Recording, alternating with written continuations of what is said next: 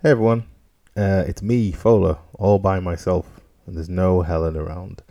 Um, I like doing these uh, impromptu shows, everyone, every little impromptu uh, talky bits, introductions every once in a while. Um, I think I've got two things that I kind of want to talk about very quickly just before the show gets underway. First one is, apologies for this episode, it's a bit of a shambles, it's a lot of me laughing, and uh, it sounds like we don't know what we're talking about. We do. And I think you should listen to the show, because the reason I'm putting it out is because I still think we talk about some really cool things in this episode of Mad Men. Um, but yeah, I do kind of, I don't know, it's, there's a lot of laughing from me and I feel a bit self-conscious about it. So I thought I'd point that out. Um, the other thing is, I just want to say that um, this episode specifically kind of made me realize that I think a lot of people are interested in this show because of the plot, and um, I realise that I'm definitely not. Um, there's a lot of really good podcasts that I listen to out there on Mad Men that talk about the plot, and uh, they're great. Um, obviously, we we cover the plot as well, but really for me specifically, I don't think so much for Helen, but for me, it really is all about the subtext for me. So sometimes I can go off on one.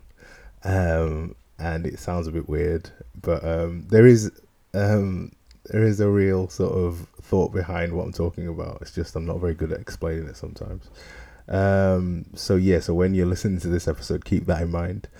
Um, and yeah, that's it really. I mean, yeah, I'll leave it there. Um, the other thing I wanted to mention was the fact that life's getting in the way, and it's really difficult to live and do a job and have a podcast that you put a lot of effort into. So we're thinking about maybe every now and again, um, for the most part, going every two weeks as opposed to every week.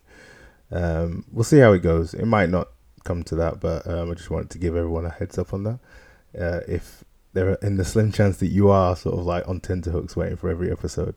Um, so yeah, that's it. Uh, enjoy the show. One thing I wanted to say before, before I put it down, I know I'm not really good at sort of ending things, but like, I just, I wanted to talk about little hands, uh, which is a Freud Freudian concept. Well, not Freudian concept, Freudian case study.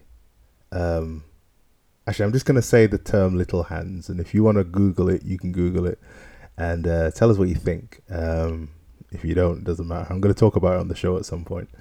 Um, but yeah, little hands, Freud, little hands. Anyway, um, let's just go on with the show. Thanks for tuning in, everyone. Thanks for listening. Um, don't forget, rate, subscribe, follow us on Twitter, talk to us on Twitter, talk to us on wherever you can find us. Um, yeah, take it away, David Cabanara.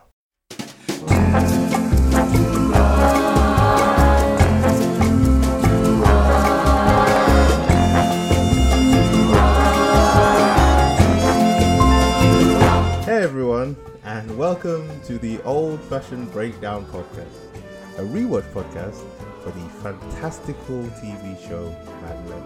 My name is Fola Olakunle. And my name is Helen Varley. If you enjoy this podcast, please rate, comment and subscribe. And if you want to get in touch with us, you can do so on Twitter, which is at breakdown underscore old, or email us on oldfashioned.breakdown at gmail.com. Okay, we'll get some emails. Anyway, in, in this episode, Peggy gets to know Father Gill better. Vicky meets the man of her dreams, and Sterling uh, Sterling Cooper roll out the red carpet to gain new business. I feel like you pick out the weirdest things to like highlight as what happens in the episode. Like I, I don't if, know what you're talking about. Well, Vicky meets the man of her dreams. Yes. Like what? What? No. She doesn't. She meets a rich wanker. Fair enough, fair enough, fair enough. Um, what do you think of this episode? So I really enjoyed this episode, actually. I thought it was quite nice. I thought it was it was good um, in the sense that I enjoyed all the action. I enjoyed the three story. I liked that there was a lot of threes in this. A lot of threes. I didn't even know that. Yeah, a lot of threes. There's three characters, three Sundays. Okay, okay, yeah, you know, okay. All right, like I guess lots of lots of threes. Um, yeah. Triangles. You know, you like your triangles. um, I thought it was really nice to see the characters outside of the office for a change in their sort of domestic environments. And it was actually quite nice to catch up with Peggy a little bit, because I feel like we haven't seen her much recently. Yeah. So yeah. that well, was the good part. The the thing that outraged me the most about this episode was that the women can't go to the buffet until the men have, which I was absolutely appalled by. Yeah, um, it's funny you said about that, that about um, Peggy being in this episode, because I think, I don't think it was just Peggy in this episode. I think like everybody was in this episode. Like all of the characters, apart from um, Betty's friend, um, I can't remember her name, Francine.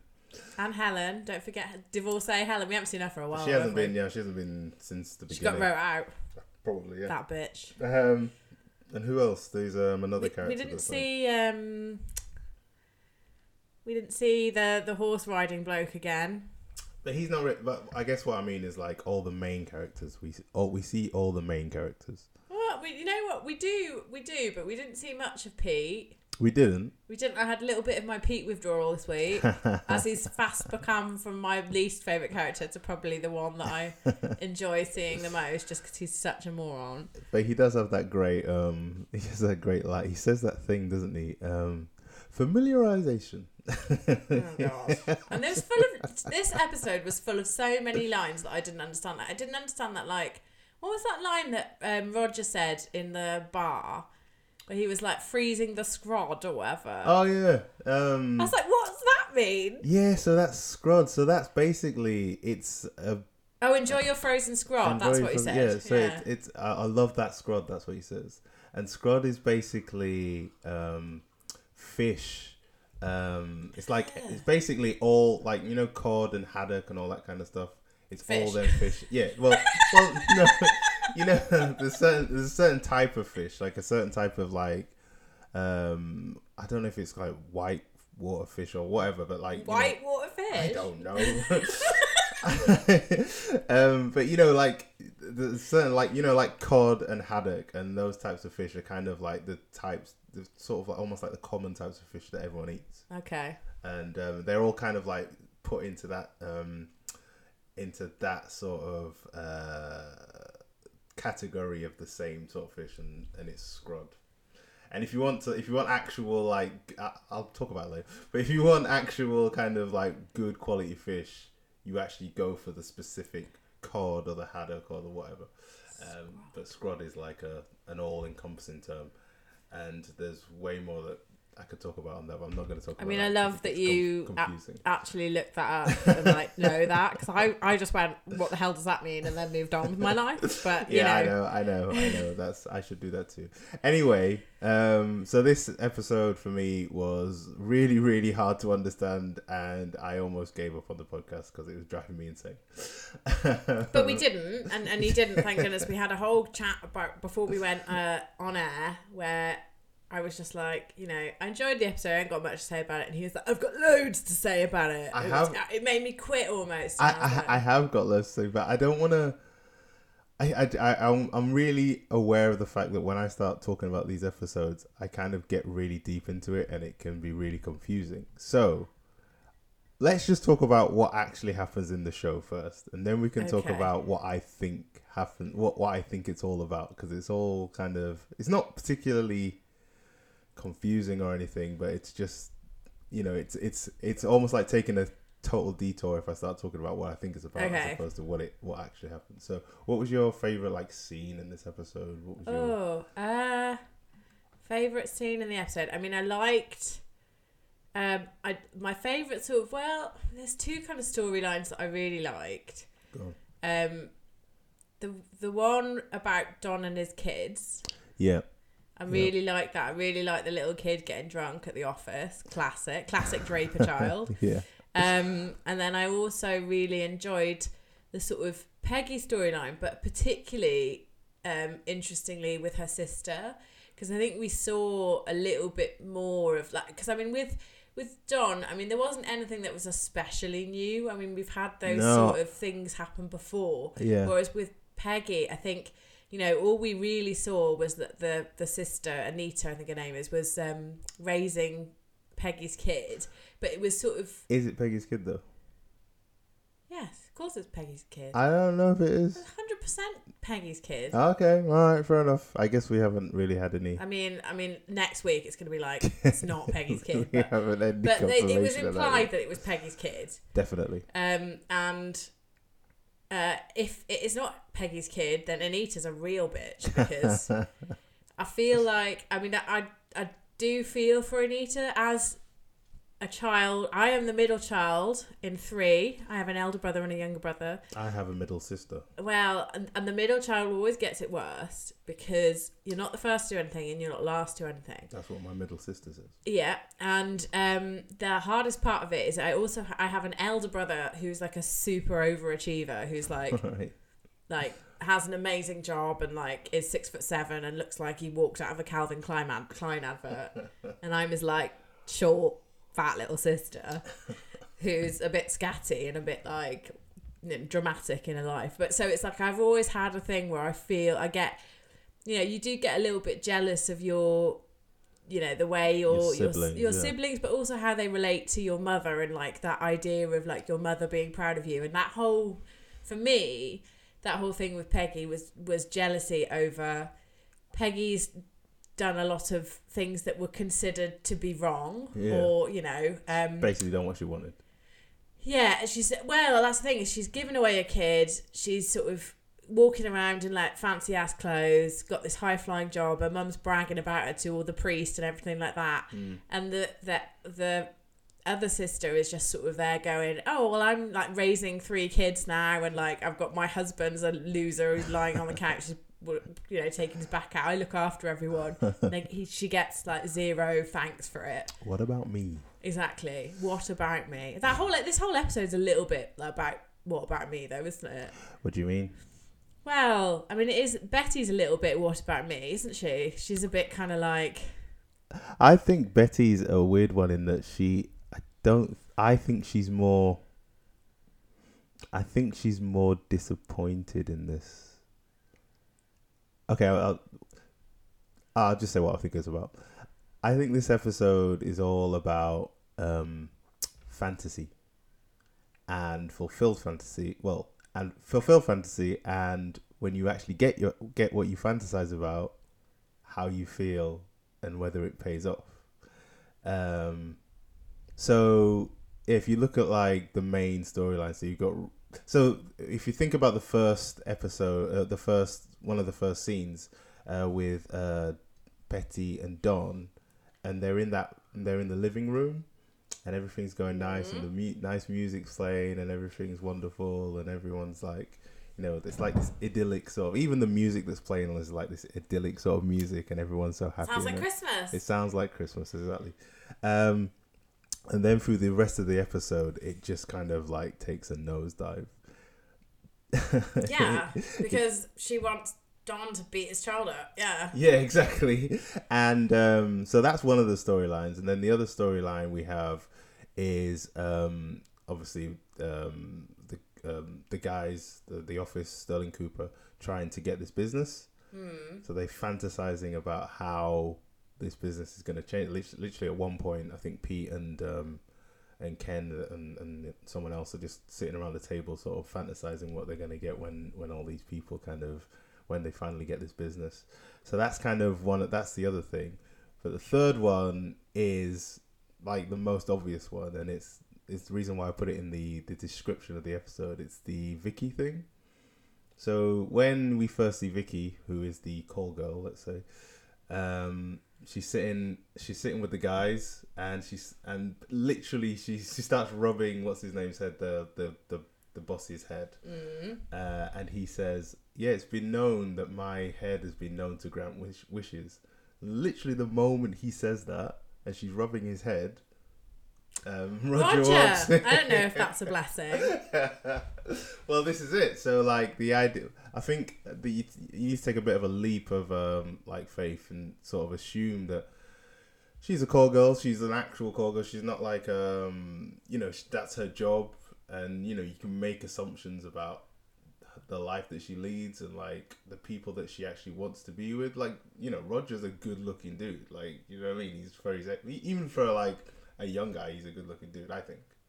Yeah. Okay. I would. I was just I was just waiting for that. Yeah. That confirmation. Yeah. All right. Um, and um, and when when and basically I think oh, what am I, what, so basically when she when he comes in, um, she she then acts like the perfect wife, literally without without even thinking about it. She's like, oh, we, me and this guy are married, and she's like doing everything perfectly for him, literally setting up this fantasy idea of what a perfect wife would be. Mm. And obviously, she doesn't know it, but like Roger's had this whole conversation with his family where, what did you think about the conversation they had? I thought that was really weird, that bit. I was well, like a bit, I was a bit, it was kind of like, I don't know. I just I thought that was because there's a bit at the end where he sort of looks off, isn't there? And yeah. It's kind of like because she's going, "Oh no, I don't want a big wedding." Yeah. And then he said, "She's like, oh, what are you gonna have?" He's like, "I'll have the muscles, yeah. if you will." Yeah. Um, uh, before to stop you there, there's another thing in this episode where there's so much references to food. I don't know if you I got. I thought you were gonna say fish. Then I was like, "Oh my god, it's this well, whole episode about fish." Well, essentially, like food, fish, whatever. There's loads of references to food. Loads of references to food. Loads of references to sweet food as well, um, which I'll go into a bit later. I'm gonna talk about Lacan later on, but I won't now. Oh, of course. Um, but like, um, so yeah, what did you think about the whole? Because that's that scene's really interesting. So obviously, they're talking. Um, so this is the scene with Roger and his family at a restaurant. Yeah. Right? And so th- the really interesting part of that scene for me is the bit where his wife starts talking about her fantasy wedding and like how much she, she loved it and how much she thought about it. What she says at the end is, she says, "I love dancing with your father and I want you to get that, you know, dancing with grandpa." And if you watch the episode, that's when his face drops and he starts staring up into the distance. Because it's just it's basically him thinking about how old he is and where his world, where his life is at this moment. Yeah, see, I didn't get that because I was like, because I was really confused because I was sort of like, but he's not her grandpa, he's her dad. Yeah, exactly. That's that's that is that the joke. That's the joke. Yeah, oh, she called funny. him grandpa. Clearly, it didn't it didn't work for me. Yeah, I thought he was like having a moment where he was just like, why don't I get the same order as my wife? I was like, because that's weird. Well, like, well, that's it's interesting you say that because, like, obviously there's a, there's that weird thing where her, that where the two, where the guy, um, the the the son, Brooks, son-in-law, isn't it? Is that his name? Yeah, Brooks. I think so. So Brooks says like, yeah, I want the same thing that you're having, and then later on when Roger is in the hotel with that woman or with Vicky, Vicky, um. he says, "I want what I want," and they're talking about the ah, they're talking about the there uh, you go, they're talking you about see. the um, the menu at the same time. See, that's why you're here. So um, I think that kind of it's like a parallel. It's it's basically about Roger getting what he wants and sort of and and the idea that his um, his fantasies kind of faded away. Another thing that I found in this episode, and I kind of put this on the Mad Men um, Facebook thing and nobody liked it at all, but um, there's Aww. this there's this whole thing in this episode about um, running away from trauma. Right. So if you think about like fantasy, the reason we have fantasies is to kind of like drag us out of our kind of funk maybe, or to kind of like take us to a better place. I don't know. I can't give enough information on the whole fantasy thing because I don't. I haven't read up on it enough, but like basically it's a good way of escaping trauma is to sort of fantasize mm. about how you can get out of it. So like if you think about the obvious one is um the biggest one is um Sterling Cooper or even American Airways. The whole point that they're the whole thing that they're doing in this episode is trying to get still um trying to get American Airways to stop thinking about the crash and move on from it, and Don actually explicitly says that at one point. Sorry. I'm not going to interrupt. I was going to, but I'm not going to. All right, okay, okay. Um, and then, obviously, you've got um, the trauma of... Uh, well, it's kind of a, a little one, but, like, the trauma of Bobby burning his lip. But then you've got the trauma of, um, you know, Roger. I guess Roger getting old's kind of a big trauma. Um, the trauma of Peggy trying to escape the, the, you know, leaving her baby and sort of trying to forget about it and move on from that. Okay. Go on. Go That's on. What that is, right? That's what that is. So I had this theory about this episode, but the story with Roger and Vicky didn't fit because I didn't get that joke. Oh, okay, okay, right? okay. All right. But it sort of does now. Okay, so what? What's Except your... it's not. I mean, it's not really. So I thought yeah. this was my very loose attempt at having a theory about this episode. So I thought that the American Airlines thing was basically like a metaphor for everything that was happening in this episode. Okay. Because what they do is, yes, initially they were like, we have to find a way to sort of apologise for this crash. Yeah. And then actually Don comes out and is like, let's just wipe over it and yeah. let's not even fucking mention it, right? Yeah. And that's kind of what happens the whole way through, because it's like with with Don, he doesn't know how to discipline his child. Yeah. So, and he just, he doesn't bring up the fact that there was a trauma. There was a trauma, and you can't help but acknowledge the trauma yeah, yeah, yeah. in any sense, right? Yeah, totally. And it's that fantasy of like, at the, at the beginning, they're all taking off. They're all like on the ascend in yeah. the airplane, right? Are, yeah, yeah, yeah. And then at, at one point in the episode, they all hit the disaster. Yeah.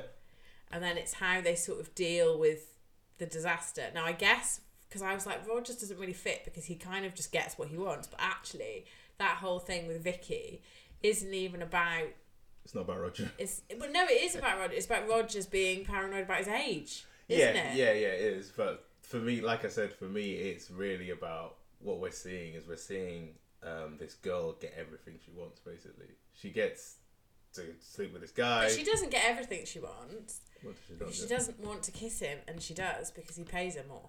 That's a good point, actually. She's she is basically because you have because she kind of goes in and is sort of like old school rules and the old school rules. And don't ask me how I know this, but no kissing on the mouth. Um, and uh, and and she doesn't want to do that. Um, I don't know. I, she doesn't she, want to go for dinner with him, and then he forces her to go for dinner with him. I don't know if she doesn't. If she doesn't though, that's what I. I okay. How many people do you know who like being sex workers? Well, this is the point. This is what I'm trying to say. I don't think there's um there's things in here that sh- so what was the there's there's one little thing that happens that she's no that's not it. Um, no, it's kind of I, I don't know if she's being fully honest the whole time. I think this is just my theory. I could be totally wrong. I think she's gaming him a bit. I think she's kind of. I think she gets more money. I, you could say that's. You could say that's him getting what he wants. You could say that's her getting what she wants. But they both kind of like benefit from that. I guess it goes back to that whole idea of the benefactor. Um, then they can. Oh, that's the thing. So this is why. This is why I, I'm not sure about her motivations, right? So in this in the benefactor episode, we see Don and Bobby, and they're talking. And Bobby kind of basically is in control, right? Mm. And Don offers to take her to her car. And that's when she, you know, throws herself at him. Yeah. And gets, gets what she wants, right? And and the reason Don offers to take her to her car is because it's raining and he wants to, you know, give her an umbrella or whatever. And when they, when Roger and uh, Vicky leave the hotel, Roger says to her, "It looks like it's going to rain," as he puts his arm out for her like that. I think that's kind of suggesting, that's the, the writer suggesting that, it's, you know, it's one of those things, that, those echoes that they have in the show. But okay. I don't know, I don't know. I don't know if that's, I don't know if that's just me kind of like putting that there, but there's loads of echoes in this episode. Yeah, I mean, there's, there is loads of echoes in this episode.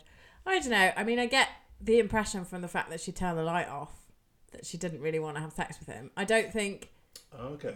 You know, for me, I think even with, like, the guy right at the beginning, I mean, a, a, a sex worker... I mean, yes, I'm sure there are some that enjoy the money and enjoy the benefits, but I'm sorry, but having sex with someone you don't want to have sex with is never fun. That's my point. I don't think she does... Like, think about... I can think about it another way. Like, so the guy that she's sitting with when she first meets Roger is, you know, not... a supermodel, let's say. He's just kind of like... He looks a uh, bit like an egg. He looks like an egg. Um, and then then you got Roger with his, like, you know, silver fox hair, and he's kind of, like, dashing, and he's, like, you know, the richest guy in the room, and all this kind of stuff. It to me, it's, to me, it's just the show is kind of saying that she doesn't mind sleeping with him, and it's and it's less about her not wanting to sleep with him and more. And I'm not saying that Don that, that Roger doesn't get what he wants, but I am saying that he's kind of because and because this episode's about fantasy as well. Um, because he's so um, fixated on being on on being younger and sort of like, you know, that's that's the thing that hooks that that's the thing that this woman can hook on onto and sort of get what she wants from that, because he's kind of oh, oh yeah I'm gonna no, use I mean, this no. word vulnerable. He's kind of vulnerable in a way. Oh to no, that he is completely. So that's what I mean. That's kind of what, how she's kind of getting what she wants. I know it's kind of it's difficult. It's not like I'm not saying it's like uh, she's clearly just kind of gaming him and like she you know she's doing her job, but she's kind of got a lot out of it. I think. I mean, I mean, I, monetary wise, yes. She um, I mean, it's in he. It's interesting because you could also argue that the fact that he goes for a call girl rather than going into a bar and picking up a woman. Yeah. I mean, we've never seen Don. Um, was he call with the, one of the prostitutes? The one of the twins. Uh, prostitutes is a bad word. I didn't say that. She was a twin. She wasn't a prostitute. But they they weren't prostitutes. Weren't no, Stop no. saying prostitutes. Sex workers. Um. Because, no, they were just models, weren't they? They yeah, were just models. But, you know, we've never seen Don go... He's always managed to sort of pull women in a natural way. Without whereas trying, you yeah. have to wonder, with Roger, it clearly is a power thing in that yeah. he does have to pay for it. Because, yeah. I mean, and we also know, because they have that whole conversation about him dying and, like, having a heart attack and stuff like that. She's yeah. got some, like, witty, cute comeback or whatever. You know, we also he's he is vulnerable, exactly, and yeah. she does, I think, take advantage of him in some way. Yeah. Of course she does, because, but at the same time, whether or not she wants to do it, we don't know enough about her, I think, to say, because the thing is, that's what she has to do to survive. Yeah, we don't know. We don't know for we sure. We don't know. Vicky's a all, mystery. All I'm saying is there's bad days at work and there's good days at work. And also, can I just say, like, while he's doing that, everyone's like completely stressing out the office. Like, I'm like, oh, yeah, what yeah, a yeah. douchebag. Well, this is the weird thing. So, like, um, there's a so when she turns off the light, she says, like, don't worry. What she says, like, not everyone dies doing this. Yeah, yeah. And to me, that's kind of like a, like almost like a a, a reference to flying, right? Yes, true. Very and, good. And it, so so it, it takes you back to what's going on in the office, where they're trying to get this this this other business. They're trying to seduce um, American Airlines in the way that she's trying to seduce yeah. um, Roger. Um, but what's really cool about that whole scene? So the whole scene with them in the office, for me, like this was the bit that kind of like broke me right when I was watching the show, because like I'm trying to, like you, you you were saying that you think there's something significant about that office scene, right? Yeah. What would you, what did you say you thought was significant about it? I forgot. You said um I can't remember now. But yeah, I so I what, said the worst thing about that scene was the women not being able to. Oh yeah. For the yeah, birthday. yeah, yeah. Sorry, sorry. Um, okay, so this is this is where I can. This is why I was talking to people on the Mad Men Facebook group. um, I basically kind of I was watching it, and and there's a bit where Duck is basically talking to the whole office, and he's saying, and he's basically barking orders to everyone and telling everyone what to do and stuff. And he he mentions that on the on the day that um, American Airlines come into the office, um, the accounts people will be sat on the left, and the creative people will be sat on the right. And if you know anything about the structure of the brain, the ah. the the, um, the logical side of the brain is the left hand side, and the um, creative side of the brain is the right hand side.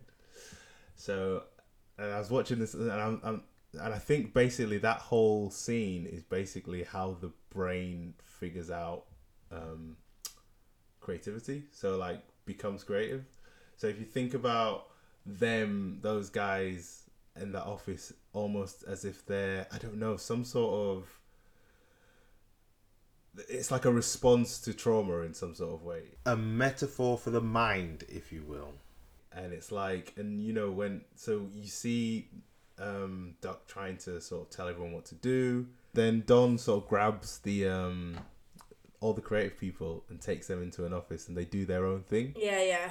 And then there's a there's a whole thing with him and Sal. Like, Sal's kind of, I don't know if you noticed, like, Sal's trying to explain stuff to him, but he gets all his his, his um, words all muddled up, and he can't really speak properly, and he gets things wrong, and he, he feels really bad as he's walking, as he's leaving the office.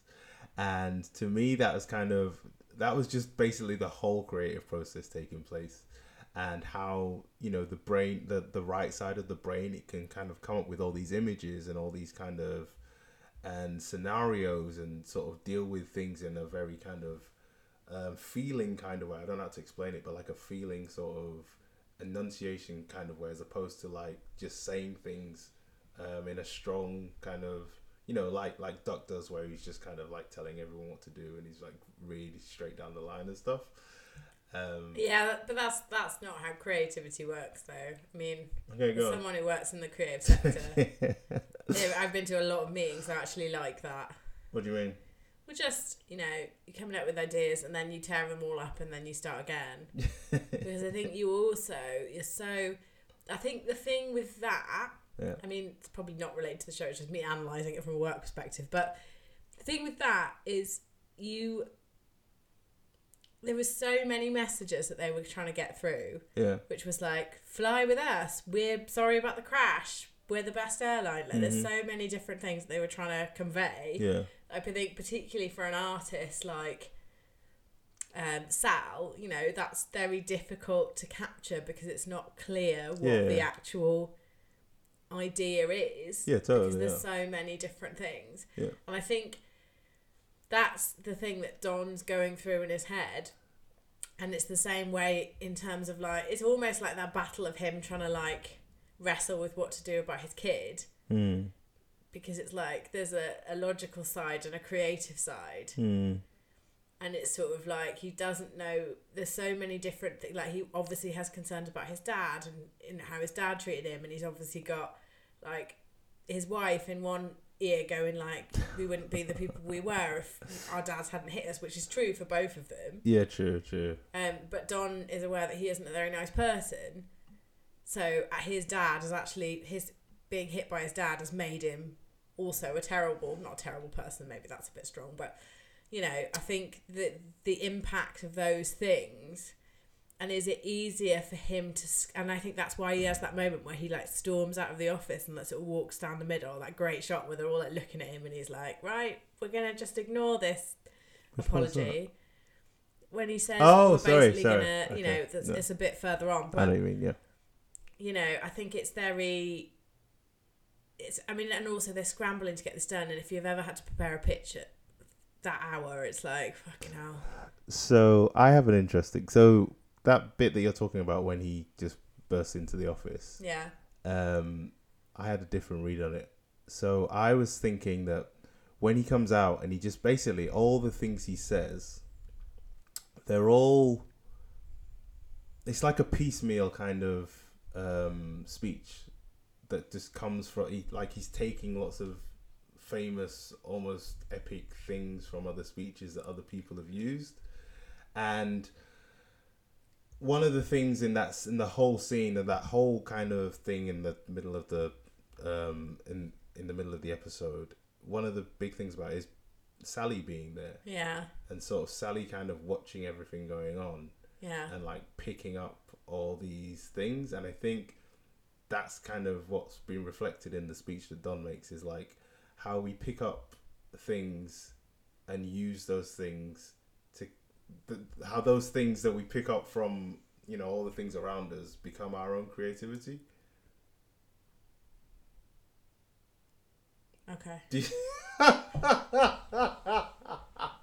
do you see what I'm saying? Or is that kind I of... I mean, I guess so. I guess, like, I don't remember it sort of word for... I just remember him coming out and being like, right, we're not talking about the crash anymore because nobody wants to hear about that. We're just going to talk about you taking off and you land, and it's...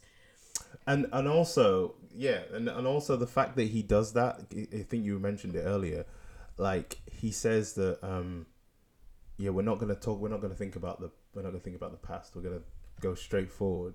But, and then as soon as, as soon as they say that, and actually no, as soon as they say, as soon as that scene ends, we see a scene with Pete saying, now I can't talk about the past. I can I can only talk about the future. That's really annoying. And Duck tells him, uh, well, you just have to let the creative part do its job. Yeah. And then everyone walks away and we see Sally, Sally pick up a drink. Yeah. Do you know where I'm going with this? Creative being drunk. Well, it's less, well, I feel more about the fact that it's about um, how if you block off... Um, you know, traumatic problems in your life and try to pretend they never happened, you then have to start self-medicating. Um. Okay. Yeah, I don't know. I didn't quite get that far with it. I, I mean, like I say, I, for me, I know Sally was there, but I do feel it was more like him skirting over the issues of what, what's happened with... Because Bobby's been a little shit this episode. Like, he's, oh, you yeah. know... He's broken the bed, he's broken the hi-fi, he's burnt his lip on a baking tray. He's basically been, he's basically done something bad in every day or every yeah. week or whatever. Well, he's a little boy, isn't he? I mean, but like, I don't, under- I, I, what I don't understand is like why that was happening. Like why, why does he keep doing bad things? They never kind of... Because his parents don't pay him any attention, that's why. You think? Yeah, no, absolutely. I mean, she basically tells them to get lost like half the time. So they made them a bloody, what looked like a Bloody Mary. Mm.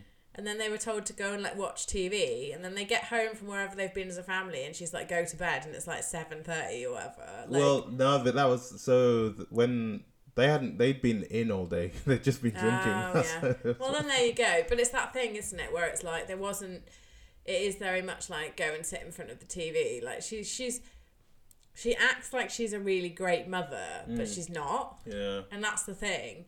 And I think, you know, she's very hard on him. And she, he's she's specifically hard on him. Yeah, because he's the little shit. Like, you know, and because, I don't know, like she get the little Sally. I mean, she, you see that whole part where like she runs in and gets like a hug from her dad and all that kind of stuff. That hug from her dad is very reminiscent of the picture that they drew for Mohawk Airlines. Oh yeah. Oh, echoes. Um, yeah, I mean, I don't know. I mean, I'm speculating really, but I, I mean, I would say that he does a lot of what he does, because, and he's also curious. He's also like, I mean, the thing with the baking tray. I mean, which kid didn't do that when they were a kid? Like, you know, I mean, I didn't burn my chin on it, but you know, trying to sneak a cookie off the baking tray while it's still hot or whatever it is. And I feel like, you know, he's actually behaving very naturally, yeah. but he's being forced into behaving very, in a yes, way that's unnatural for him. And that's what, true. that's, and Don's going through the exact thing, same thing, because Betty's trying to force him to behave in a way that's unnatural to him by wanting him to discipline his child. Mm-hmm. Um, it's uh, interesting that you talk about, about uh what is what was it you just mentioned, um Betty. So the interesting thing about um okay so this is where this is where I take a little detour. Um you know the bit where they're jumping on the bed? Yeah. Um idyllic before it goes wrong. Kind of idyllic, yeah. I, I think so I think the idea about this for me anyway, the thing that stood out to me was the fact that Sally says something about Betty's feet. Oh yeah. And so feet have this thing. Oh god.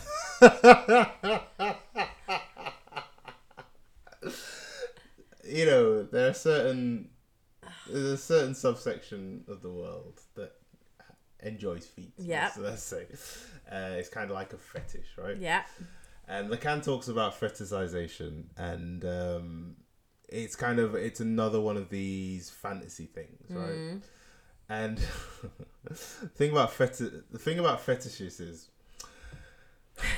This is really hard. Where's this going? I, I I, it's very hard to talk about because I'm I don't fully understand it. Like I keep saying, um, and this is just what's weird. Your fetish? Weird as freak. Uh, I've got plenty of fetishes. Have you? We can leave that. Oh, until... we can talk about that afterwards. We can talk about that afterwards. Um, so the thing about um, fetishes is it's kind of like so. Lacan's kind of explanation for them, as far as I can understand it, is a fetish is basically the covering up of a phallus, right? Mm-hmm. So any, so like it's almost like the fetish is the thing. It's almost like it's like the th- it's the thing you can't see but you want to see.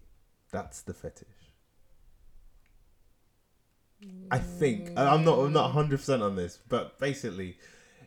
Basically, the, the main thing about the the fetish is anything that's fetishized is it's essentially the phallus, right? We we fetishize the phallus, and are you saying Betty has phallus feet? I'm saying that in I'm saying that in this episode, Betty is the masculine part of the the the the the, the relationship between her and Don. Yeah, and she doesn't want to be that.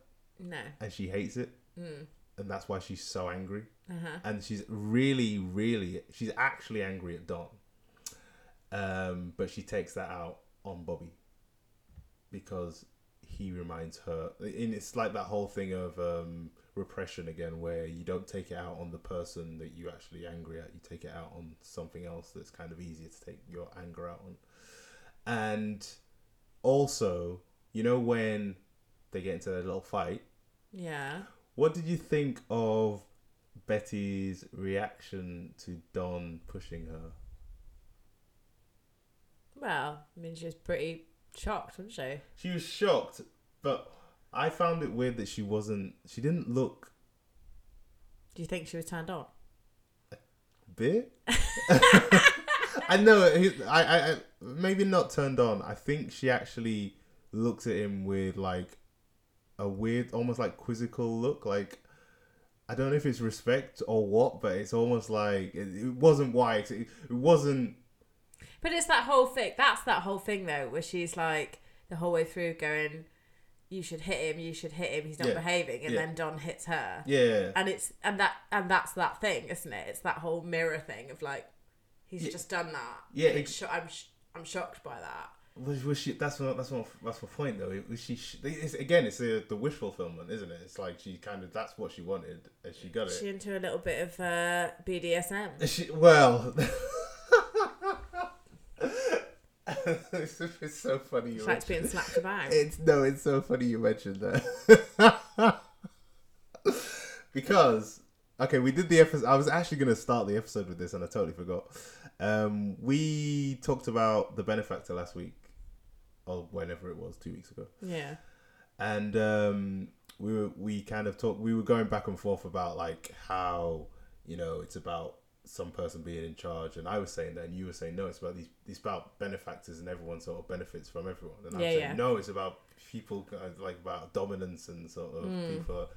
And we totally didn't mention anything to do with Lacan in the, that episode. Oh my, my God! It, but it just happens to it just happens to be that one of Lacan's big subjects is sadomasochism. Oh, my favorite.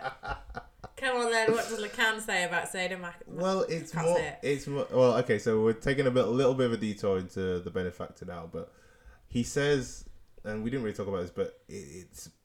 For him, like, there's no such thing as a sexual relationship. A relationship, a, a, a relationship that involves sex is really about people getting something from each other, getting sex from each other, and it's not the relationship that's the part of it. And there's um, there's always someone who's more dominant, and there's always someone who's more kind of... Um, submissive. Submissive, yeah. And uh, I think we should leave it there. Which one are you? Let's uh, move on and talk a bit more about Three Sundays. Okay. um, I'd like to think I was more dominant, but I don't know. Anyway. Me too. Anyway. Uh, let's talk about something else in this episode. Let's talk about Peggy. Let's, we haven't that's... shown we haven't shown Peggy much love. What a good idea. Yeah. Um. Yeah. So I don't know. Peggy's. So Peggy. This, like I guess the whole episode. I guess this episode really is about Peggy, right? Can we talk about Father Gill? Okay. Right. Should we start with Father Gill? Let's do hunky, that. Hunky. Uh, hunky priest. Well. Um, wow. The the um the, the young Hanks, he's uh Tom Hanks's son. Oh, is he? He is, yeah.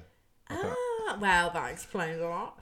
um, um, yeah. So we first meet him while Peggy's trying to sneak out of church. Yeah, we do. So we meet him when he's trying to, when she's trying to sneak out of church, and also there's all, there's the um two boys. Not just the two boys, but the the.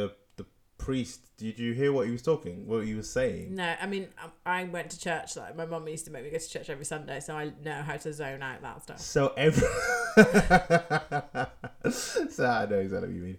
Um so everything he was saying, I'm gonna read you a bit of it. It's kind of a bit kind of uh, intense, but I'll read I'll read what he says. Uh but when the flesh lusts after the spirit, and the spirit lusts after, and the spirit after the flesh, the rational soul is supported by the cross of Christ, nor does it, when seduced by evil desires, consent to im- to evil things, for it is pierced by the nails of conscience and fear of God. At times we must live worthily, so at all times we must bear the cross, which uh, each one is right, which for each one is rightfully called his, but it is borne by each one. Anyway. Yeah. Anyway. Yeah. What's what's interesting about that is um, all the stuff about sedu- seduction. So it's basically setting up the whole episode. Um, and we also see, so we, we we see all that, and then we see her going to meet the meet the priest. And the first thing he says to her is, "Is it too cold in here?" Does that mean anything to you? Was she cold? It's like the whole thing of like how heat and temperature is about sex. Were her nipples showing? No, it's just the sex. It's like the the reference to um, Indian summer. Oh, I forgot. Fucking Indian summer. It's always about Indian summer. It, is, it comes up a lot. It comes up oh, another time like as well. Four episodes, four series. We're still going to be going. Oh, it's like Indian summer. We are. No, do you know what? That's the whole point of this show. I think is, Indian summer. It, no, it'll just it'll, it'll just keep you'll just keep seeing echoes of different episodes. Right. Because what they use, what they do is they use references to episodes to um to let you know about the emotional state of the characters. So basically, it's telling the story of people's lives. yeah, yeah, I guess you could say that. It's like a drama, I guess. And they're remembering their past in yeah. terms of how they act in the future. Yeah, kind of. Okay. Um, but like, I thought that was really interesting because it's like it's it's almost setting up. So he says, um, "Is it too drafty in here?" And she says, "No," because it's just saying that it's not about sex between the two of them, but there is an attraction. Well, she there. is, but she is hot, isn't she? Because she went outside to get some air, so she is hot. She didn't go outside to get air. She went outside to leave. Well, she's she was pretending she was hot. Yeah, true, but she doesn't say that. Not okay. to him. Well, you know, no, she doesn't come out and go, "I'm so hot." Um. Anyway, so they have a nice conversation. There's a little bit of like, mm, "Hello," yeah, there going on. Naughty priest. And then we see him again because well, then we learn that he's going to the house for tea, don't we, or something. Yeah, she's going to meet um, Peggy's sister. And Peggy decides she's going to get in on some of that priest lunch action. Well, that's interesting as well because um, when we first see Peggy um, in the house, we might go a bit over time today. Um, when we see Peggy in the house, when we first see Peggy in the house, uh, first of all, she talks to you know, the good for nothing dad who's like lying on the floor. Um, and then, which, which is kind of like, it's like a reference to the fact that there's no real father figure in the, in the house, obviously. Um, but then she opens the door to Father Gill, right? Mm. And then as soon as, as soon as Father Gill walks in, that woman walks in with the cake. Okay. And I feel like this is some sort of like weird puzzle that I've got to sort of work out. Exactly. Like, what does the cake mean? The cake is kind of... So, okay, so I'm going to describe what I think the cake is by describing what I think the title is about. Okay? So, um, the title is Three Sundays. Yeah. Which is obviously like three... It's set over three Sundays. No shit, Sherlock. But... There's also this thing that Freud, I think it was Sigmund Freud, um, it might have been Lacan, um, this story that he told about, or not even a story, it's more kind of like an analysis of dreams. And his theory was that if you're dreaming about um, ice cream, you're actually dreaming about, you're actually hungry. No, when you're hungry, you dream about ice cream. You don't dream about like the boring stuff, you dream about the sweet thing. But really, all you really want is something to eat. It's just the dream is telling you that you're hungry. Okay. And that's basically what the title means on a different level. So three Sundays, that is three Sundays, three, you know. Oh my God. Are you actually kidding me? That hit me today. It's in three ice cream Sundays. Three ice cream Sundays, yeah. And it's like the three different stories. Fucking And um, and so the cake to me is basically, it's telling us that um, you know, she she comes in with the cake. It's telling us that she, um, that Peggy um, fancies the the priest. Yeah, we needed the cake to tell well, us about know, that. And not not only no okay, so not only that. So later on in the scene, they're all sitting around the kitchen table, mm. and Peggy brings the cake in. Yeah, and that's the point where just bef- so that's when he's talking. Uh, that's when the, the priest is talking, and it's kind of it's a hard one to explain. But like he, so when she brings the cake in, he, he they I can't remember what they they're talking about exactly. But just after that, she says that she has to leave. You're looking at me funny. She says that she has to leave. And um, Father Gill's like, oh, I need to leave as well. I'll take you. I'll I'll give you. I'll drop you off. And I feel like that it's there. It's like that that the cake is basically referencing the fact that they fancy each other. But oh my God! But on, on, but because it's so hidden. It's we... not hidden. It's so obvious. Oh my God! The fact that he like gets up is because that's a classic dude move. Oh, you're leaving. I'm gonna go with you. I'm gonna get my alone time. Oh, are you? Dra- oh, are you gonna come back into church because you've just seen my hot priest body? But no, but hang on. They don't. Nothing happens though. Yeah, but you see her. I mean, she's got that look about her when she lo- when she's into something. She's got like a look about her. Yeah, definitely. Like, you can see it from her straight away. And yeah. He's just a, he's just a like a cheeky priest. What did you think about them in the car? Um, because that that that kind of kills it, right? Well, I think it's I think it's a tricky one because he's a priest. So I mean, I think she doesn't really know. I mean, I think it's I think it's that thing where for her, he's the unattainable man. He's almost like the Pete Campbell or the phallus. Well, he has a phallus, but I think it's one of those things where with, with Peggy, she's a she's a damaged woman. Yeah. Um, but she doesn't like to show it, and this is the first guy who's like, you know, shown a fair bit of interest in her. Um, and I think because he's a priest, she doesn't know how. It's a bit. It's the forbidden fruit all over again. It's the the phallus. I That's mean, what the, the phallus, phallus is. I mean, no, isn't the phallus just a big willy? No, it, well, yeah, but like no, but it's a veiled. The high, the idea is it's veiled. You can't, you can't get it's. It's forbidden. You can't see it. That's why it's attractive. That's why people want it. That's what a fetish is, essentially. Okay. It's a. I that's mean, that's what Lacan says anyway. There probably is a fetish around priests for sure, yeah. And nuns and all that kind of nonsense. But you know, I think it's it's that thing with him of like, yeah. I mean, okay, he's a phallus. That scene though, I did I did like that scene because he's sort of, and I think what's I think what piques her interest in him is that um, he shows an interest in her work. Okay. That's interesting. Yeah, because it is very much like he's actually interested in what she does. Mm. What I thought about that scene when they're in the car is yeah, she does find something interesting in what he does. But I like what she describes. I like how she describes how to um, talk to a, an audience of people. She says, um, pick somebody and make eye contact with them. You'd think it'd make you nervous, but it actually really focuses you. Mm-hmm. And that's kind of like how a fantasy works, where out of all the things that you could do, you know, think about when you're fantasizing about phalluses. Think about when you're think about when you're depressed and you're, I don't know, recovering from trauma or whatever.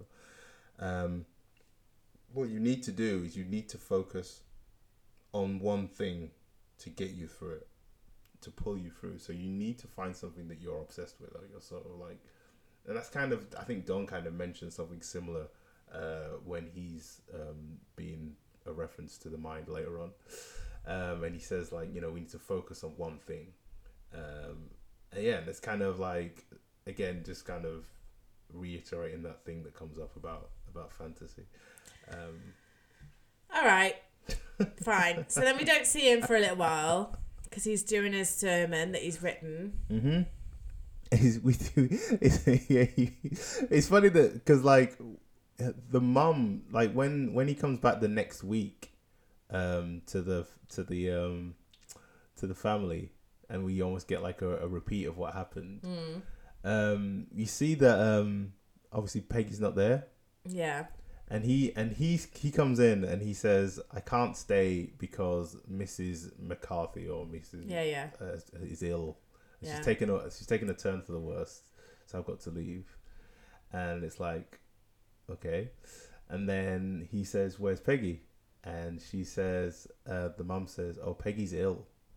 And we know for a fact that Peggy's not ill. She's at work, right? Mm. So it kind of, it's just the fact that he's clearly lying about having this woman who's taken the turn for the worst. And it's just him doing exactly the same thing that's Peggy, that Peggy's doing. It's hilarious. I think it's hilarious. It I bet is, you just laughed your way through I, this episode. I literally, do you know what? When I when I worked that out, I, I thought it was hilarious. There's loads of things in this that are like silly that like you normally wouldn't laugh. I at. mean, she lied because she's not supposed to work on the Sabbath. Oh, I guess so, yeah. And he lied because and he, he just lied doesn't want to be with that. Because I mean, to be fair, like two Sundays in a row is a bit much for anyone, isn't it? I mean, I guess. And that congregation was massive as well. Like, why does she get the priest every single week? This is true. This is so true. I feel like that was, the lying was sort of justified. Yeah. And then there's that whole handing over the note thing, and that's, I think, the moment when we see Anita sort of, yeah, really sort of start to let her fantasy or, or nightmare run wild, where yeah. she sort of starts to see that Peggy's totally getting special attention from this priest. Totally, yeah. Um, and then she kind of calls the mum out on it, doesn't she? Later on, um, when so have after she after her and um her mum have talked to Peggy on the phone. Mm-hmm. Her mum's kind of like, you know, glowing and gushing about how how good it is that Peggy knows the priest and how they're getting to know each yeah, other and stuff. Yeah. And she then that's when she kind of lets go with the whole thing of like she just does whatever she wants and like you don't say anything and stuff. Yeah. Um. But what's really cool is at the very end of that scene, um, her mum says, um, "Is Jerry? Has Jerry started the car yet?" Because Jerry's basically her husband, and um, Anita treats her husband exactly the same way that her mum treats Um, Betty, Peggy. Didn't notice that. Did you not? Didn't notice that. Okay. Or, didn't really. Know, he was a bit of a non-character for me. He, really. he was, he was, but he's. But I, I, I think there is a, a little, um, a little connection between the two of them. But um, let's talk about the, um, let's talk about the, uh, the confession. The confession, yeah. I mean, that's just very sly on her part, isn't it? It is. I mean, you could take it. You could take it either way, really. You could say that she's just going and having a normal confession because she's a good woman, mm. or you could say she wants to let this priest know that his sister's trouble. Well, I saw the conf- the confession as like in three different parts, and it kind of solidified what the episode was about to me. Um, Like the first part, hang on, I'm just trying to find it in here. Well, she st- says she steals the money, doesn't she? The first part. Yeah. So the she it's not that she just steals money. It's like she does three things. She she she confesses to doing three things. One is she was in the laundromat. Yeah, and she took the money on the machine. And she took the money in the machine, and she said the Lord's name in vain. Yeah, that was the second one, and then the third one was that she really like was really angry with her sister. Yeah, but so let's just stay on the laundromat thing for a second, because that to me, the only other time, you know, talking about how many references there are to other episodes in this this episode, um, that to me was like a reference to. to Indian Summer. Indian Summer is a really important episode, but that's, you know, the the, the Betty on the, the washing machine thing. Okay. And I can't remember what I said, but I, I it, to me it was like that episode is basically about uh, women's rights and kind of like women kind of, you know, in the ambiguity of sort of not knowing what's going to happen, just kind of picking something that they want to do and just going for it, no matter what the um, consequences are. Mm-hmm. So that's kind of like setting up what she's about to do. Mm-hmm. And um, I can't remember what the next part. So the next part is she talks about, what was it you said? I can't remember. So it's Lord's name in vain. Yeah, so she takes the Lord's name in vain. So to me, that was just a joke about sex, basically. Um, so, you know, um, so she used the coins. The, so the washing machine's a phallus. I'm not saying that, that this is what she did. I'm just saying that she you used could, the coins, got her jollies off, said could, "Oh God, oh God, oh God" three times, you, and then was angry at her sister. Yeah, sounds about right. you could you could say that's what happened. I'm not saying that is what happened. I'm saying that's. You wouldn't could, put it past Anita, the dirty you bitch. You could totally put that there. Um, and then, so, and then, so then what happens is Father Gill starts basically telling her how good she is and how she's an amazing person and how, she, you know, she's stronger than her sister. And basically doing the same thing, like seducing her and trying to make her feel better just through these words and just kind of like, oh, you know, you're amazing, you're incredible. And, you know, it's a total seduction thing to make her get over what, what's happened. But then the very final part of the scene is they do the, con- was it contr- contrition? Yeah, where they like the Hail Marys and all that yeah. kind of stuff, isn't it? Um, and that's basically just using language to, um, like, u- using language to kind of, affirm how you feel. And Lacan says that language, not just Lacan but other people, uh, Lacan says that language is consciousness. Hi, it's me again. um, I need to help myself out. So what I'm trying to say in this bit of the, uh, the podcast is that Father Gill and Anita are basically trying to use symbolism, words, to make the imaginary, what they believe, real, um, you know, real. Um, and if you know about the Lacan registers, which I keep touching upon, that's kind of those three things all working together in tandem. And that's essentially what the episode's about, I think. I don't know. Anyway, thanks for listening to the episode. If you got to this far in the in the podcast and you're still listening, thank you for listening. I know it's not easy. Anyway, let's get back to me badly trying to explain the three Lacan registers. And that's basically... And and also that language is like... Language is part of... You know, I keep talking about these three registers, the the real, the um, imaginary, and the symbolic. Mm-hmm. Well, language is part of the symbolic. Mm-hmm. And so I think a lot of this episode, as well as being about...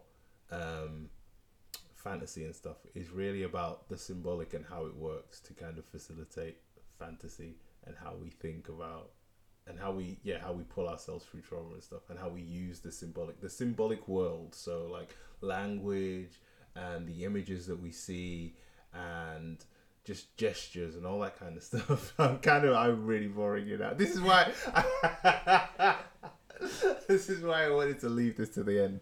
Um, but yeah, um, and and and to, to to top it all off, at the end of the episode, we see um, Father Gill gives her the egg. Yeah. Which is obviously symbolic of so many different things. Yeah.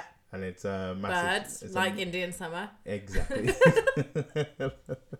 Wrong episode, that's shoot. Ah. Um, and um, and so the, the the the egg is basically like a, a symbol of so many different things, and even like Matthew Weiner said it. Um, so yeah, I, I just... There's a lot of... It's a lot in this so, episode. But, this I mean, episode. I think there is a lot in this episode. I just have something to say about that last go on, bit go on. as well. Is how fucking sly is that priest? Because first of all, confessional is one hundred percent confidential. Yes. And he basically lets slip that he knows. Well, and you have to, but you have to ask why he does that. Because first of all, it's also a breach in terms of, you know, obviously Peggy isn't going to necessarily know it's come from confessional. Yeah. But it's it's a breach in trust. It's also against the rules of his religion to do that. I don't think Peggy... Like, I think this is the thing. So this is why the whole symbolic thing is kind of quite significant, because I don't think she knows what he's talking about. Like, she knows something's different, but she doesn't know... Oh, she so knows. Nah, I don't know. She no, does. She does. She's kind of... She knows something's off. But she doesn't know... He basically gives her an Easter egg and says, this is for your child. He says this is for the little one. Yeah, which means your child. But she doesn't... I don't know. Oh, I... come on. you. Oh, come on. I mean, I bet she's thinking about that so much. Yeah, like, she, all of her she, life. She'll be thinking about it in her head. Like, in her, her in her imagination, she'll be thinking about, oh, I wonder what that means and all that kind of stuff. So I guess that's kind of... That goes back to the Lacan thing. Uh, in terms of the imaginary, but like she doesn't like that's the point is like he doesn't she doesn't actually know what he's saying. It she has to use those two registers. So basically, I think, and that's actually interesting you bring that up, I think that final shot of him walking away in quite in slow motion is basically the three registers all together. So you've got like Peggy's um Peggy's trauma, which is the real, and her imagination of what um, of what this egg he's given to her is, which is the imaginary, and and the egg is the symbolic. Am I making any sense to you whatsoever? I mean, I get it. I mean, for me, it was this whole thing. I mean, she's clearly only turned up for a little bit of a flirt with the with the. priest who's unattainable, mm. but she likes being desired. Like it, she, he's her fantasy. Yes, he's her phallus. Yes. Um, yes, he is. He is, oh, and it's sort is. of like, and the egg you could also say is like femininity. Could do, yeah. Like all that kind of stuff. Yeah. And he's basically, it's his basically way of saying, I'm not interested in you anymore. You have a kid who's illegitimate. You awful, awful woman. Um.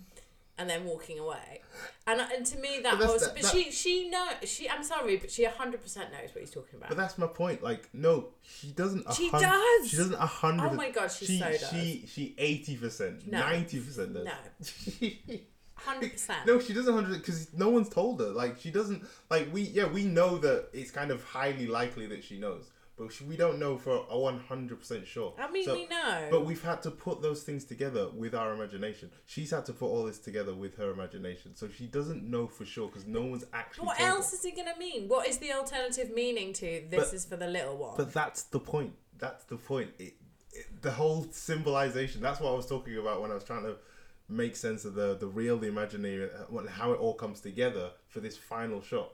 So it's like she doesn't know for sure, but she can put it together by using the fact that she has this child that nobody knows about, this real child that nobody knows about. And she and this this egg means something, and the only thing it can mean is that he knows, and she can only know that by imagining it. Does, it, does that make sense? Like the three things come together. Well, yeah, I mean, I guess it's not a fact. But I mean, it's pretty obvious. It's pretty obvious. It's pretty obvious. But that's, I think that's what that final shot is trying to okay, fine, get to get get. You to win. The point of. Um, you win this round, thanks, Fola. Yes. um, I have I have two more things to say. Go on. The first is I have two references. Ooh, go on. First of all, Betty's reading a book by F. Scott Fitzgerald. Yeah, yeah. Second yeah. of all, Harry is the head of television. Yes, he is. There we go. But those you, are my references. So, like, the Harry is the head of television, right? Just so, just just to just to cover that in a bit more detail. He, um, that, that that's another thing. You know, when we were talking about Harry last season, mm. last last episode, and, we, and I was saying that he's kind of like a metaphor for younger Don. Yeah.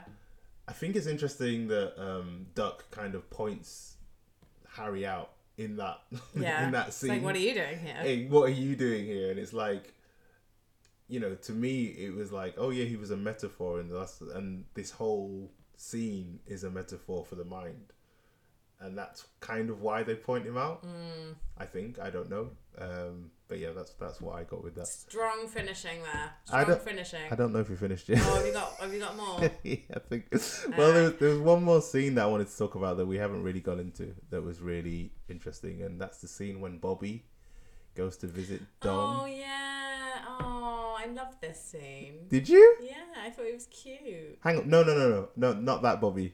There's another Bobby. There's another scene where. Oh, the. you know you mean the one with the woman? Yeah. Are they both called Bobby? They're both called Bobby, yeah. No.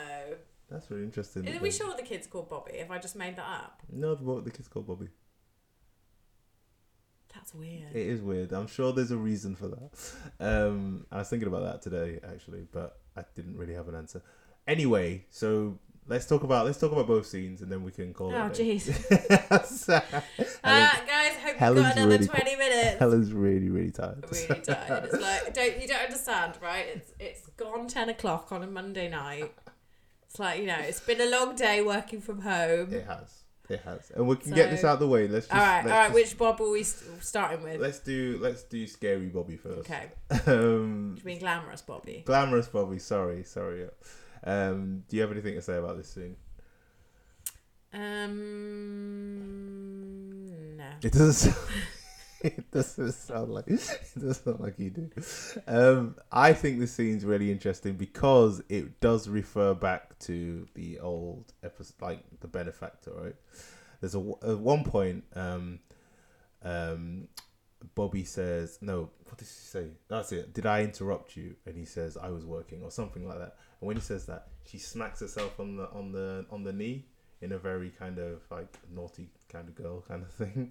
And um, then later on, like, she comes up with this idea, um, this idea for um, what's his name? Um, Jimmy, Jimmy to do a candid T V show. To do a candid T V show, yes. And the the name of it is. Uh, Grin and Bear It. The reason I want to talk about Bobby is basically at the end of that scene, she drops her coat on the floor. Yeah. And the next thing we see is a picture of um, Pete. Yeah. And if you remember in the last episode of the wheel, in in, in the wheel. Okay. Oh, fuck that. No, you will remember it. You will remember it.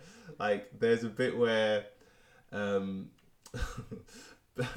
Roger, uh, not Roger. Pete is Pete. Pete comes back home, and um, Trudy's there with her with her mum and her dad, and there's like all this pressure on Pete to have a baby. Oh and yeah. He's like, and he's and he's just pissed, and he just wants to go to bed, and he walks into the flat, and he walks into his bedroom, and he just drops his coat on the floor, and it's like this.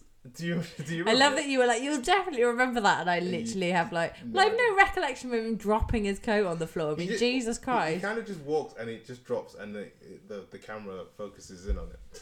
But anyway, the reason I mentioned that is because that is obviously about how he's kind of like locked into this kind of, you know, he, he can't, this role, and he can't get out of it, and mm. he, he desperately wants to get out. And that's basically where Don is. Don's kind of like in the same place now, where he's kind of opened up. I think you even said it last last week when we were talking about the benefactor.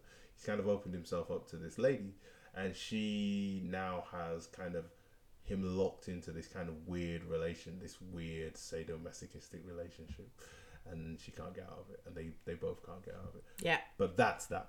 Cool. Now, let's talk about, finally, let's just talk about Bobby and uh, the not scary Bobby, cute little Bobby. Cute little Bobby. Aww. Um, yeah, so that's an interesting scene, because it's all about the dads, isn't it, really? There's a lot of dads in this episode, a lot of, like, references to fathers. Mm. Um, we could talk we've about... We've had mothers, so it makes yeah, sense. Yeah, we have. Um, we could talk about the name of the father, but we've talked about that, so there's no point.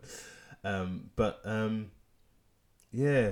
So what did you want to say? What did you want to coo about Bobby? I just thought it was lovely. It was a lovely scene where, I guess, you know, it's that...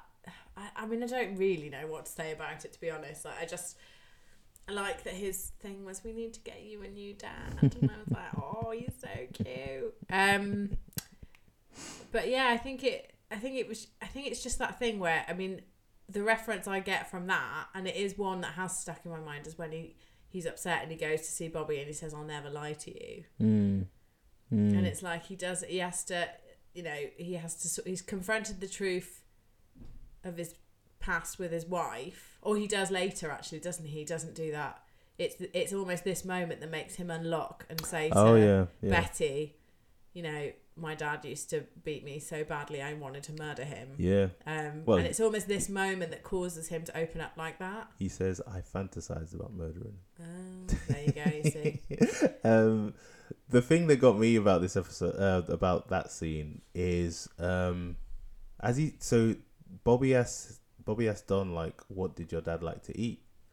And, um, you know, menus and food again that comes up. And um, Don says he used to eat ham. He used to really like ham, which was kind of... Which to me is like a boring kind of food stuff, right? It's like really kind of... Sweet meat, pretty, though. Yeah, but, you know, it's still kind of... It's still ham. It's still pretty dull. Haven't had good ham, have you? but, the, but the reason I say, in, in comparison to, I don't know, let's say the sweets that he mentions after yeah, the, that. The, basically, they sound like Parma violets, don't yeah, they? Yeah, well, yeah, I think they're Parma violets. No, they've, yeah, something like that. Um, but what's really interesting about the way he describes the the Parma violets is he describes the, the sweet, but then he describes the packaging, mm-hmm. and he talks about the packaging in, like, really kind of... eloquently, like he's like wrapped in silver. Yeah, like, exactly, stuff, exactly. It? And it's yeah. like what we were talking about. You know, we were talking about ages ago, like a couple of weeks ago. We were talking about how um, petit un, the this thing that we in, buying um, Apple products mm. and how you only really buy them for the packaging. Yeah, that's kind of what he's kind of describing there. Where he's just talking about, and it's like that's the fantasy, that's the phallus, right? It's that high. Okay. This is childish. Um, I know, I like it. The fa- the phallus is the phallus is really the the whole point of it is it's this hidden thing that you can't get to, that you really want to get to, and you think that. If you get to that thing, you'll be happy and it'll give you all you want. But really, as soon as you get it, you go, I don't really want it anymore. And you move on to something else. That's what it is to be human.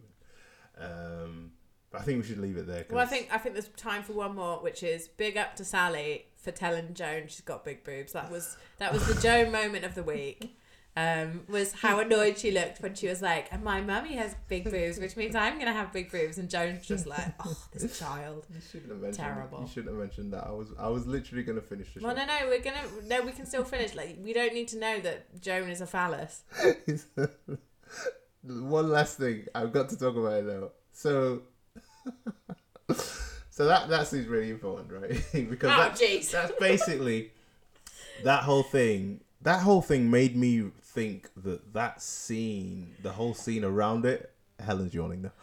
the whole scene around it was uh, about, the whole scene around it was basically through the eyes of, it, it was kind of almost like. It was Don uh, storming out of the office, yeah. wasn't it? And it's almost like, yeah, as it was, if you're it, watching it. It was an important point in, um, in Sally's life, and I, I'm not going to go into all of the stuff, but like there's it's an important, really significant point in Sally's life, and and the reason it shows me that is because when she says that about the boobs, she mentions her boobs, she mentions her mum's boobs and she mentions Joan's boobs.